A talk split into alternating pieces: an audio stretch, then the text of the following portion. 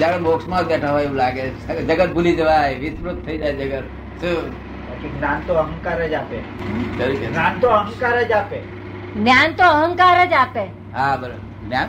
જ્ઞાન માણસમાં અહંકાર પેદા કરે છે ને? અચ્છા જ્ઞાન માણસમાં અહંકાર પેદા કરે છે એમ. હા.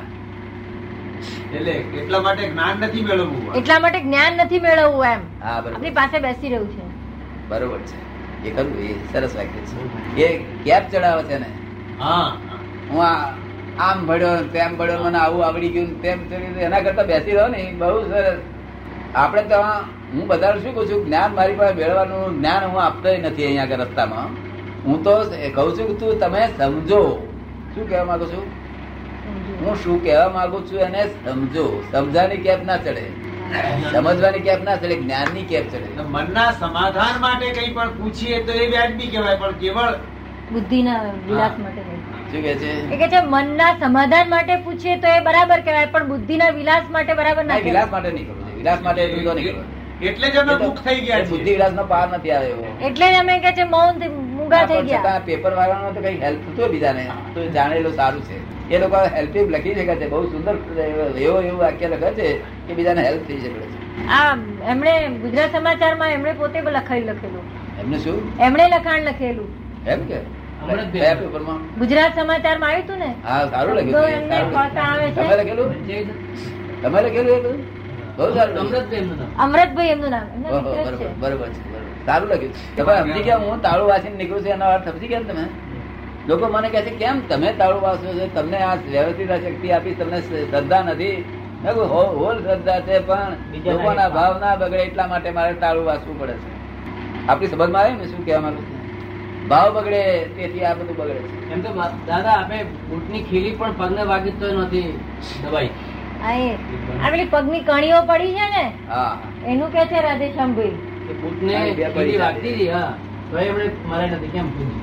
તે બૂટમાં પાછળ થતે બે ચૂક ઊંચી થઈ હતી. જ્ઞાન નહીં થયેલું. જ્ઞાન નહીં અને આ બે ચૂક ઊંચી થઈ. એટલે મનમાં નક્કી કર્યું કે ભાઈ આ ચૂકો ને આપણે સહન કરવી જોઈએ. શું તે અજ્ઞાનતાથી આ કઠોર કર્યું શું કર્યું? કઠોર. એ ભૂલ કરી આ જૈનના સાધુઓની આ નકલ કરી આ. એટલે મને પછી ફસાયો મને મને આ જૈનના સાધુ નકલ ક્યારે પણ કરાય? અને આપના લોકો જૈન માને જૈન પેલા મંત્ર આવે ને. હા હા અને આપને બધા કે છે જૈન માને છે પેલો જૈન મંત્ર બોલો છો તે. જૈન મંત્રો એટલો નહીં બોલતો બધા મંત્રો બોલું છું. હું નિષ્પક્ષ આપી છું. નિષ્પક્ષપાતી એટલે પક્ષપાત નથી કોઈ જગ્યાએ ખબર ને? હું દરેક ધર્મ સ્વીકાર કરું છું સૌના ડિગ્રી ઉપર. સરખા નહીં, સમાન નહીં. સૌ સૌની ડિગ્રી ઉપર. જેમ નાના બાળકના, નાનો બાળક અત્યારે આવે ત્રણ વર્ષનું, અને નાગુ આવે તેમાં, એનો ધર્મ છે, એનો વાંધો, એનો આપણે વાંધો ન ઉઠાવી શકીએ. અને પચીસ વર્ષનો હોય તો, એટલે દરેકના ધર્મને હું સ્વીકાર કરું છું. પણ જેવો છે એવી રીતે પછી કોઈ પણ સાધના માટે શરીરને કષ્ટ આપવાની જરૂર જ નથી. તો પછી કોઈ પણ સાધના માટે શરીરને કષ્ટ આપવાની જરૂરત નથી. શું? ગુનો છે બચારાનો? આ તો પાડાને વાંકે પખાલીને ડોમ છે બધો. તો પછી નાનપણમાં બાળક જન્મે છે ને એને કેટલાક સંસ્કાર આપવા માટે પણ થોડું આપણે કષ્ટ આપવું પડે છે નાના બાળકોને એને સંસ્કાર આપવા માટે પણ થોડું કષ્ટ આપવું પડે છે. માટે? સંસ્કાર આપવા માટે બાળકને આપણે કષ્ટ આપવું પડે છે. આ કષ્ટ કેટલું અપાય? એની હદ હોય. ખબર ને? હદ હોય. એટલે અમારા ભાગીદાર હતા ને તે અત્યારે એક રસીભાઈ છે, એના છોકરા એમના છોકરાને શું કરતા હતા? એક દાડો નીચે કોંકરા હતા. અને છોકરું નાગું હતું ત્રણ વર્ષનું તે આમ હુવાડીને એની પર આમ આમ ફેર- ફેરમ ફેર કર્યા કરતા. આ શું કરો છો? આ છોકરું રડા રડ કરે ને પેલા આમ ફેર ફેર કર્યા કરે. મેં આ શું કરો છો? તો કે આ દુનિયા જીવન હાય સંગ્રામ કે છે. તો પછી એને ધ્યાન લડવું પડશે, એના કરતા તૈયાર કરું છું કે છે. શું કે છે. એટલે અમુક હદ સુધીનું તમારે હોવું જોઈએ જો. બેહદ ના હોવું જોઈએ. બધું મર્યાદામાં. Ninety seven is the below normal fever ninety nine is the above normal fever ninety eight is normal come to the normal પણ એ સહન શક્તિ આપણે કોઈને આપી શકીએ છીએ કે તેનામાં પડી જ હોય છે? એ સહન શક્તિ આપણે કોઈને આપી શકીએ છીએ કે એનામાં હોય પડેલી જ હોય છે પડેલી હા તો આપણે આપનાર કોણ? નહીં આપણે આપવાની કઈ જરૂર નથી એ એને પડેલી જ હોય છે બધી. સમજ પડે ને? પણ નાઇન્ટી એઇટ સુધી ચાલો. એટી નાઇન નાઇન્ટી નાઇન થશે તો એબો નોર્મલ ફીવર થશે.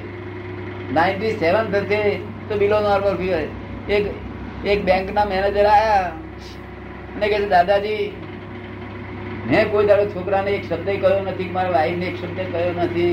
તમે કેમ એમ કરો છો? તમને ભય લાગે છે છોકરાના વાઈફનો ના? ના એમને દુઃખ ના થાય એટલા માટે. મેં કહ્યું, આ પાયણા શું કરવા આવું છે? જો તમને પાયણતા નથી આ જો સંસાર ચલાવતા નથી આવડતું પાણી શું કરવા? એટલે એ મારી પાસે ઇનામ લેવા આવ્યા એમને મને એમ કે દાદાજી મને ખુશ થઈ જશે મારી પર કે હું છોકરા બૈરા છોકરા કશું કહેતો નથી. મેં કહ્યું કે આવું ના ચલાવાય છોકરા આમ મૂછ ખેંચે નહીં. એટલે જરા ચૂંટી ખણવી પડે મૂજ ખેંચે તો. આપણે મૂજ ખેંચતા હોય તો? ના ખરી પડે? હે? વ્યવહાર તો બધો હા. એટલે છોકરાને એને વળવું પડે મારવું પડે પણ એનું પ્રમાણ સાચવો. શું કહ્યું અને વાઈફ ને એનું સમાન નહીં ભંગ કરો જો એવી રીતે વર્તો કે એનો સમાન ભંગ ના થાય અને શબ્દો એમની શબ્દો કહી શકાય છે આપણે ટપકાના શબ્દો. સમજ ને? પણ પ્રેમથી દો. આમ તો તમારો પ્રેમ હોય છે વાઈફ જોડે. પ્રેમ નહીં હોય લોકોને? તો તો ને પ્રેમથી એની જોડે કરો. ત્યાં તો દ્વેષ કરો છો. તારમ અક્કલ નથી. આ અક્કલ નો કોથળો આવ્યો વેચવા જાય ચારો ના આવે. અમારે અક્કલ નથી કે છે ને એ અક્કલ ના કોથળા કહેવાય. શું કહ્યું? આ જગતમાં કોઈને એવું ના કહેવાય તમારાથી કે તમારા કેટલાક લોકો વાઈફ ને તારા અક્કલ નથી. આ અક્કલ નો કોથળો એવું કહેવાય ને અક્કલ નથી એવું બોલીએ ને શું કહ્યું? કેટલાક શબ્દો તો આપણે અપમાન કરીએ છીએ. શું તમને સમજણ પડતી નથી એવું બોલીએ છીએ અપમાન કર્યા બરોબર. એવું ના હોવું જોઈએ. આત્મા છે એની દાદા આપણે વ્યવહારમાં મોટે ભાગે અપમાન જ વધારે કરીએ છીએ. નહીં અપમાન જ કરે છે તેનું ફળ બધા દરેક ભોગવે છે કેવળ પત્ની પત્નીનું નહીં સામાન્ય રીતે વ્યવહારમાં આપણે અપમાનો જ વધારે કરીએ અપમાનો જ કરે બીજું શું કરે છે આ હું વ્યવહારમાં બધું માન આપું છું બધાને તો મારી જોડે બધા પ્રેમ કર્યા કરે છે. કોઈને દુઃખ હું નથી આવતો તો મારી પણ પ્રેમ કર્યા કરે છે. અને મારે કશું જ કરવું નહીં પણ તું ઉડતા મારે કરવું બધું જળ બેહું તો જમવાનું આવે છે. અને મારું માગેલું મારી ઈચ્છા ને ના હોય તો બધી વસ્તુઓ ભાઈ આવે છે. અને લોકો કહે છે અમે પુરસાદ કરીએ છીએ. આ પુરસાદ છે ને કે છે તે હું તમને કહું. આપણી ઉપર પૂર્વજન્મનો કર્મ છે, એ એની, એના બે વિભાજન થાય છે કર્મ. એક પુણ્ય વિભાજન, પુણ્ય કર્મનો અને એક પાપ કર્મનો વિભાજન. પુણ્ય કર્મનું છે તે તમારા ધાર્યા પ્રમાણે પાહા પડ્યા કરે. તમારા ધાર્યા પણ બધું જ થયા કરે, એટલે તમારા મનમાં આવ્યું જવાય બસ બસ, હું મેં કરું જ છું હું, બધું કરનાર જ હું. ને? અરે જયારે પાપનો ઉદય થાય ત્યારે ધાર્યાનું અવરોધ થયા કરે, એટલે પછી શું કે? મી કાય કરું. અરે મત તું કહેતો, તું જ કરતો ને બસ મી કાય કરું પછી. આપણે સમજાય છે ને? વિરોધાભાસ ના હોય. અગર ભગવાને કર્યું એવું કેવું ના હોવું છે મારા ગ્રહો નડે છે, એટલે ગ્રહો શું કા નડવા આવે. તાર છોકરાઓ થતી વખતે ગ્રહો કઈ સંભાળતો નથી. છોકરા છોકરા મારા છોકરા કે. અને બીજી બધી પાસે ગ્રહો નડવા આવે. ગ્રહો શું કા નડવા આવે. સમજો ને? આ ગ્રહો કયા નડે છે તે તમને કહું? કયા ગ્રહો નડે છે? તમારો આગ્રહ, દુરાગ્રહ. કદાગ્રહ મતાગ્રહ ઘટાગ્રહ સત્યાગ્રહ આ બધા નવ ગ્રહો છે ને તે તમને નડે છે. મારામાં એ કોઈ નથી મને કશું નડતું હું નિરાગ્રહી છું. નિરાગ્રહી એટલે શું? એ ગ્રહમાં નથી આવતો. નવગ્રહમાં નિરાગ્રહ નથી આવતો. નિરાગ્રહ નથી આવતો ના એમાં નિરાગ્રહ ના આવે. નિરાગ્રહ ગ્રહ નથી. અને આ નવ ગ્રહો તો તમને પકડી અને મારશે. જો અને આ નિરાગ્રહી એટલે નિરાગ્રહ નો અર્થ સમજાવું આપને. નિરાગ્રહી એટલે કેવો અર્થ? અત્યારે હું તમને કહું કે ભાઈ બહાર અજવાળું છે ત્યારે તમે કહો કે ના તારે બિલકુલ અંધારું થઈ ગયું છે બહાર. ફરી હું તમને કહું વિનંતી કરું તમે જરા જુઓ તપાસ તો કરો. ફરી વિનંતી કરું એક કરો. તમારો દુરાગ્રહ. અને પછી તમે પાછા કહો કે ના બહાર અંધારું જ છે. તો હું કહું તમારી તમારી દ્રષ્ટિથી બરોબર છે ખોટું નથી. આ તમારું કરેક્ટ છે. એમ કરીને હું આગળ ચાલવા મળું ક્યાં બહેરું તમારી જોડે?